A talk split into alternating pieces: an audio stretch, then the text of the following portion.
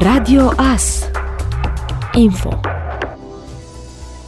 a fost desemnat noul câștigător al contractului pentru finalizarea lucrărilor de construcție a sectorului de autostradă Chețani-Câmpia Turzii. După finalizarea procesului de reevaluare a ofertelor, CNAIR a comunicat rezultatul procedurii de atribuire a contractului pentru proiectarea și execuția autostrăzii Brașov-Târgu Mureș-Cluj-Oradea, secțiunea 2A, Ogra Câmpia Turzii, lot 3, Chețani Câmpia Turzii, relicitare. Ofertantul desemnat câștigător este asociat Asociația Strabag SRL Geiger Transilvania SRL cu prețul de peste 420 de milioane de lei fără TVA. Durata contractului este de 3 luni pentru perioada de proiectare și 18 luni pentru perioada de execuție a lucrărilor. Durata de garanție ofertată este de 120 de luni. Acest tronson de autostradă are o lungime de 15,7 km. Semnarea contractului de achiziție publică va fi posibilă după expirarea perioadei de depunere a eventual eventualelor contestații și respectiv după soluționarea contestațiilor sau plângerilor formulate în cadrul procedurii de atribuire. În perioada 18-22 august se va desfășura cea de-a șaptea ediție a Festivalului Internațional de Folclor Folk Friends Together. Ediția din acest an este organizată de către Asociația International of Folklore Festivals, în colaborare cu Asociația Junii Târnavei, cu Primăria și Consiliul Local Târnăveni, Consiliul Local Mureș și implicarea directă a unor sponsori locali. Evenimentul va debuta vineri 19 august, ora 17, cu o paradă a ansamblurilor participante în cetatea Târgu Mureș, urmat de un spectacol pe scena amplasată în cetate. Sâmbătă, participanții din străinătate vor fi oaspeții locuitorilor din Bobohalma, la Fii satului Bobohalma, unde vor susține un scurt program artistic, iar duminică spectacolul va continua pe scena Casei de Cultură Mihai Minescu din Târnăveni, începând cu ora 18. Festivalul se va încheia cu acordarea trofeelor tuturor participanților Târnăvenilor. Programul complet al festivalului poate fi găsit pe site-ul târnăveni.ro.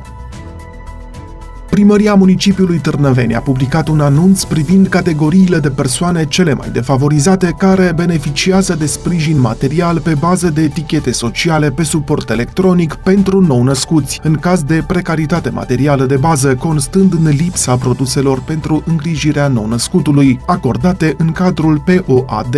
Tichetul are o valoare de 2000 de lei. Pentru a afla toate detaliile acestui anunț și cum puteți intra în posesia acestui tichet, accesați secțiunea știri a site-ului nostru radioas.net. Poliția spaniolă a arestat un român acuzat că a furat mai multe cabluri electrice, iar acest lucru a întrerupt circulația trenurilor de mare viteză pe ruta Madrid-Barcelona. Bărbatul de naționalitate română, în vârstă de 19 ani, este acuzat că a furat 600 de metri de cablu electric de pe linia de mare viteză, potrivit surselor din poliție. Tânărul s-a opus arestării, iar acum este acuzat de tâlhărie, distrugere și nesupunere față de oamenii legii.